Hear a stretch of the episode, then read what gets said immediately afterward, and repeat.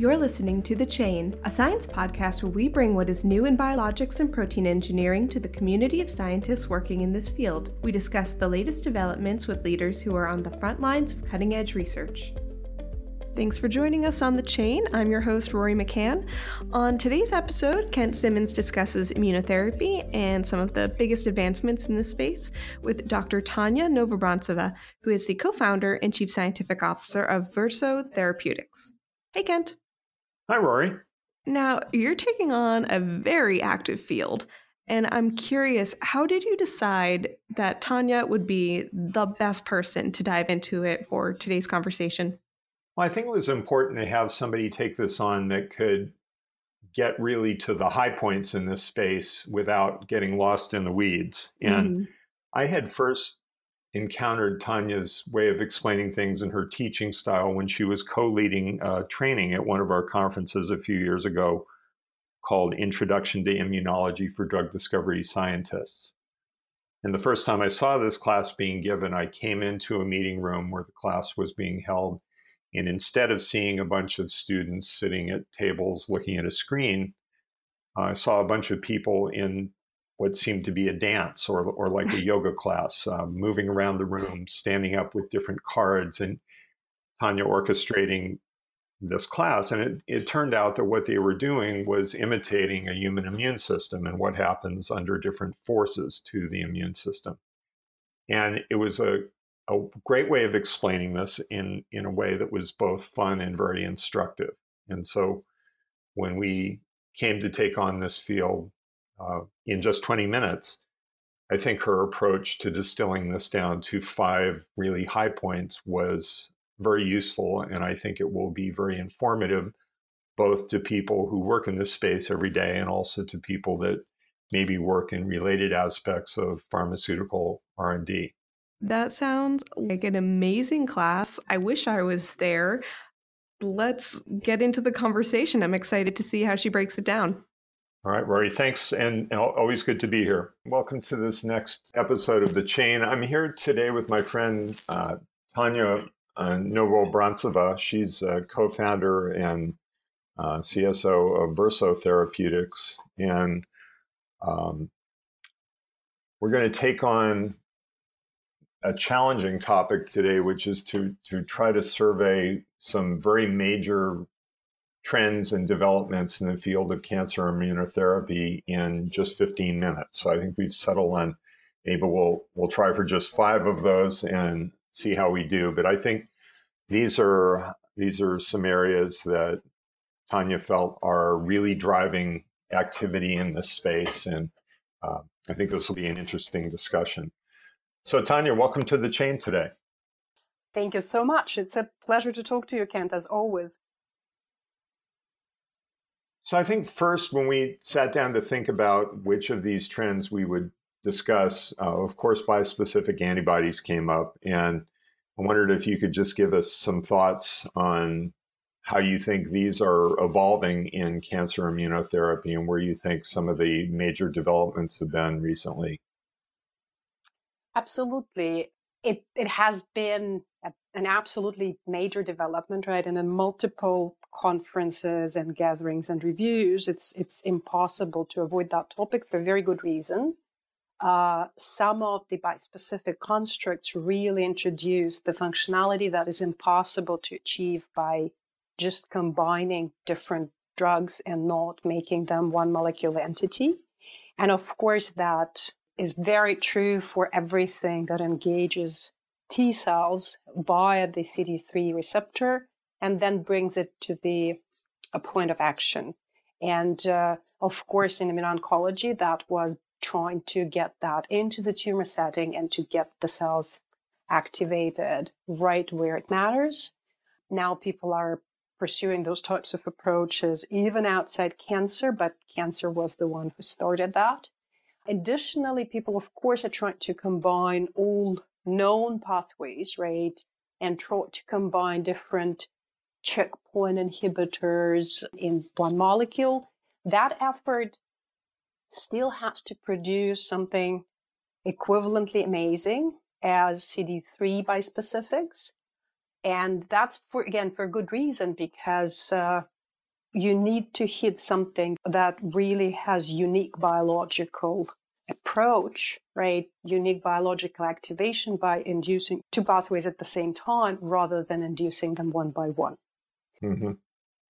One of the things that everyone is watching out for, though, is the molecule from the company we know as EMD Serono here, which is German Merck, right? And that combines PD-L1 and TGF beta inhibitors. And that might actually have unique activity. Everyone hopes it does. And if that's true, then truly reactivation of T cells and bringing into action myeloid and fibroblast pathways, right, would be an avenue that will have some clinical proof of concept, which, which would be great for the field. So I think another big wave in this space is the range of innovation we're seeing around uh, CARs, and maybe some thoughts on on that whole uh, realm these days. Of course. Well, again, for anyone who has been even remotely uh, following the industry, right, CAR T cells is something that that we've all heard about with humongous acquisitions and a lot of pretty amazing efficacy examples. Unfortunately, they all are centered in blood cancers today, especially in lymphomas. But again, if it works, it works amazingly well. And there are lots and lots of attempts to try and make it work for many more indications. And there is lots of engineering going into those cells because we take them out of the body, right? So the engineering brains of scientists immediately get engaged, right? And we try mm-hmm. to make them work better. And perhaps we also engineer switches where we can turn them off because you don't need to continue having CAR T cells in the body after they've done their work, etc. So there are lots of efforts to actually get those cells into solid tumors. It's not easy because they often cannot get there or cannot survive. And of course, we're lacking super tumor specific antigens on the majority of solid cancers. And that has been a pretty big field for discovery for many generations of scientists, actually. And uh, we, we still lack them for majority of solid cancers. But mm-hmm. what people are doing now, right? We have just heard, I think last week, some promising data from CAR-NKs in the clinic. So there is no need to just always use T cells for engineering. And that's, again, if it holds up in later clinical testing, that will be big because mm-hmm. it wasn't that obvious that NK cells can be expanded that well and actually reintroduced into the organism. And of course, there are a couple approaches for CAR macrophages, which also being a very different cell type, right? When engineered, can be extremely powerful at inducing anti-tumor immune responses. So maybe switching from CARs to another area that's had a lot of attention recently is the is the whole tumor and microenvironment from I think both the perspective of understanding how it works and then also targeting it with therapeutics. What are your thoughts on, on the whole TME attention these days? Tumor microenvironment is a fascinating topic, right? Well, first of all, it includes a lot of different things, of course, because that would include really everything that surrounds the tumor, all cell types that surround the tumor, including immune system, including neovascularization, including all types of extracellular matrix. Uh, of course, tumor cells themselves, right? Some of them are dying, some of them are proliferating actively. Uh, so it's it's a it's a very active site when we think about this, and there is no question that T cells have been front and center uh, in the current uh, amazingly working immunotherapies.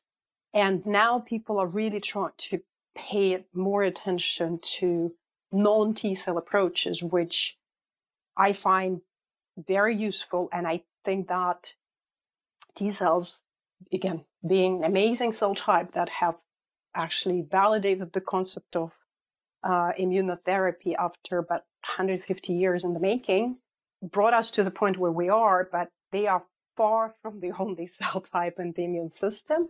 That's why really thinking about myeloid populations where there is its own fight between a suppressive population the tumor type tries to upkeep and the pro-inflammatory population that attempts to reignite the immune response against that And of course, by the time the cancer patient is seeing the doctor, the immune system has lost.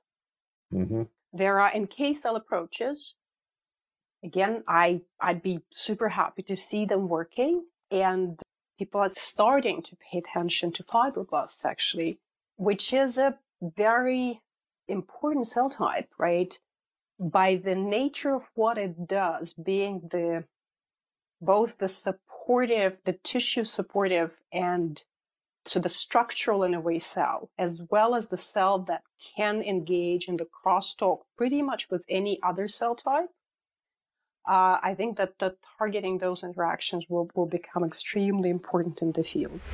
We hope you're enjoying this episode of The Chain and wanted to let you know about one of my favorite events coming this spring. The 16th annual PEGS conference is taking place May 4th through the 8th in Boston, Massachusetts. PEGS brings together a wide range of programs and topics from diverse perspectives that includes a mixture of industry and academic presentations, all centered around innovation, problem solving, and sharing ideas. You can save $100 on registration with the code POD100. That's P O D 100. Head over to PEGSUMMIT.com to learn more about PEGS, the Essential Protein Engineering and Cell Therapy Summit.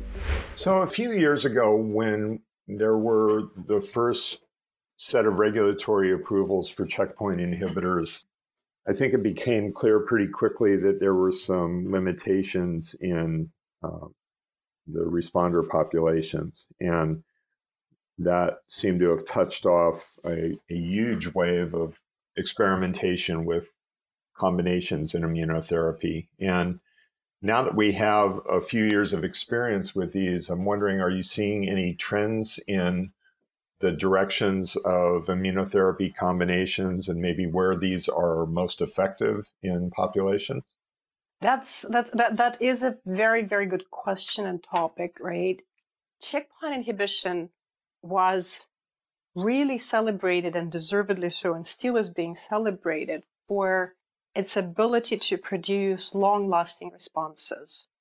And I think this is really the key feature of immunotherapy, and we should be striving to reproduce that in a lot more patients and a lot more indications. The first data, of course, as we all know, was uh, obtained in melanoma patients, and before checkpoint inhibitors, T cell checkpoint inhibitors, uh, melanoma was a death sentence. There was absolutely nothing that has ever worked. So people were absolutely terrified of that word, right? And now it's actually a treatable disease. But yes, rightly so, there are limits to how many patients, even inside that indication, get uh, uh, get get really the benefit of of immunotherapy. And uh, if you saw any of the reviews that try to take into account how many combinations are in clinical testing today, I would not uh, venture out and say how many there are, but it's certainly in thousands. So that tells everyone how important it is to expand on the efficacy that we see in checkpoints. And there were major types of combinations, right? Either combining different immuno-oncology drugs or combining um, chemotherapy and trying to induce immunologically active, so non-apoptotic death of, of the tumor that will enhance antigen presentation and then help checkpoints to work. Of course, combination of checkpoints with vaccine, etc. And um, uh, we have seen quite some successes.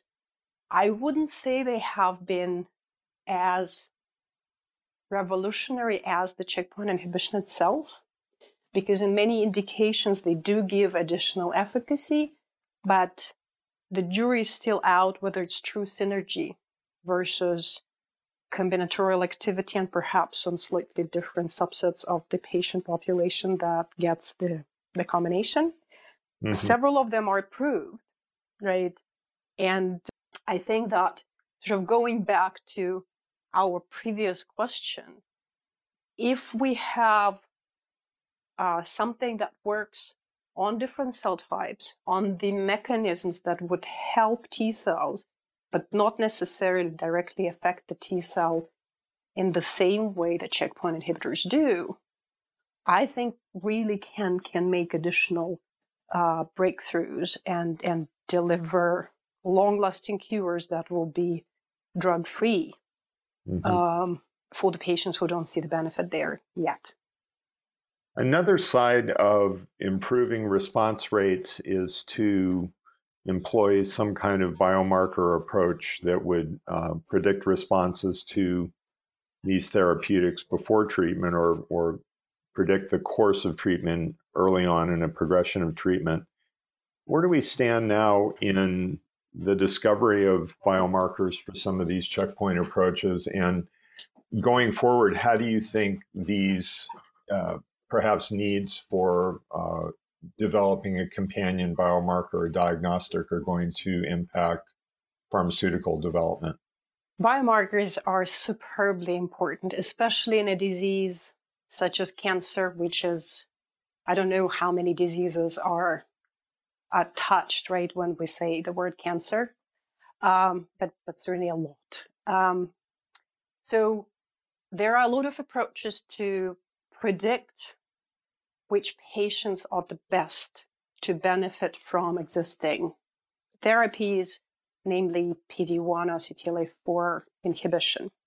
And there are different approaches, right? Of course, we're surveying for the positivity for PD-L1, for example, inside the tumor microenvironment, or looking for tumor mutation burden, or looking for the presence of CD8 positive T cells, or um, uh, perhaps uh, uh, looking for the interferon gamma signature, which is um, a functional signature rate that stands for the activated T cells in the tumor.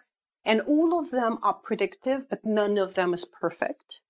And um, I liked really the way you asked about what will benefit the field, because even if you look at such a relatively simple test of surveying PD-L1 positivity inside the tumor, there are different antibodies in different tests, diagnostics, right, that have mm-hmm. been developed by different companies, and they have different sensitivities.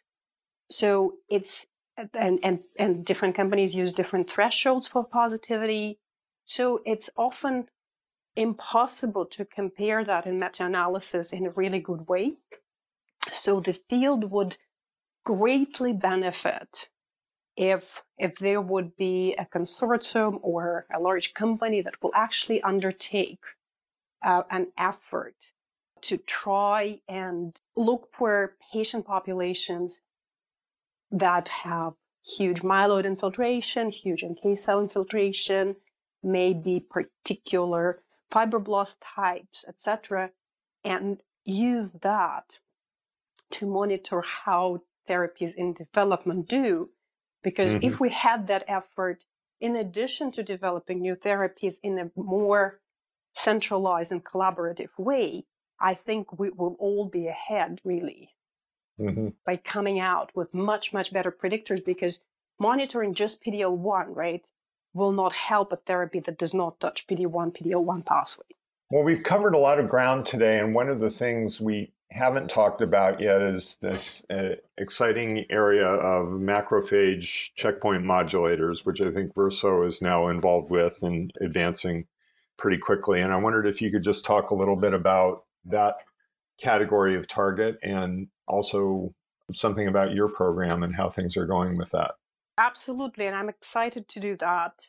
Being one of the co founders of Verseau, I'm obviously extremely passionate about this. And I do believe that there is future in modulating myeloid populations, both in cancer and beyond.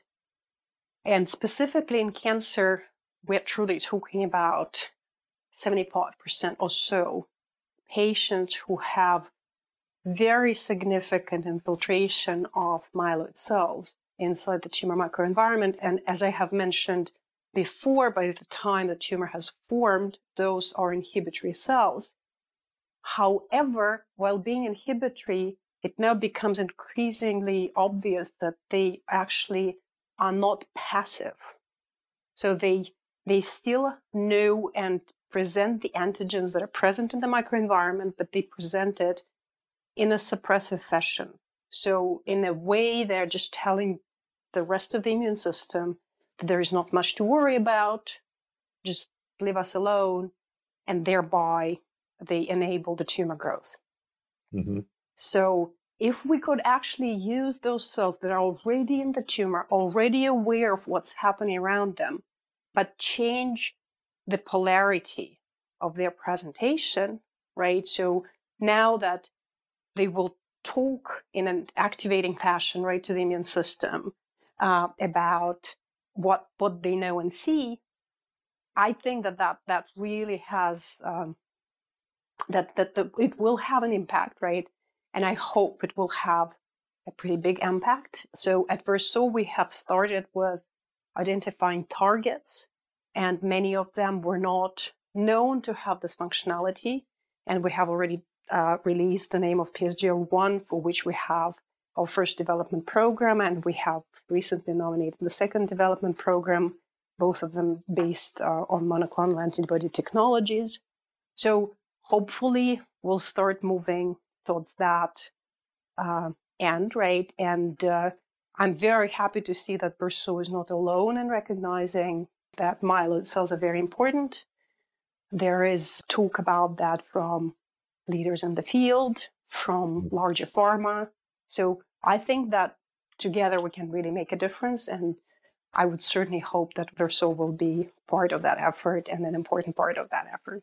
It's been fun to watch you go through the experience of developing this program and seeing that I think every time I talk to you now, you get busier and busier, which I think is a sign of great progress. So, congratulations on that. And thank you for your time today. This has been a really interesting conversation. I've learned a lot, and I'll look forward to talking with you again soon. Uh, thank you so much, Kent. It has been really a pleasure to know you and to collaborate on a couple projects.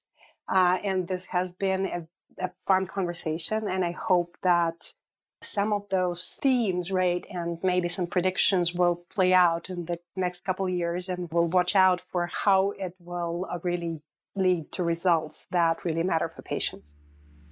Thank you for joining us on The Chain. Tune in next time for more conversations about science, research, and exploring the world of protein engineering.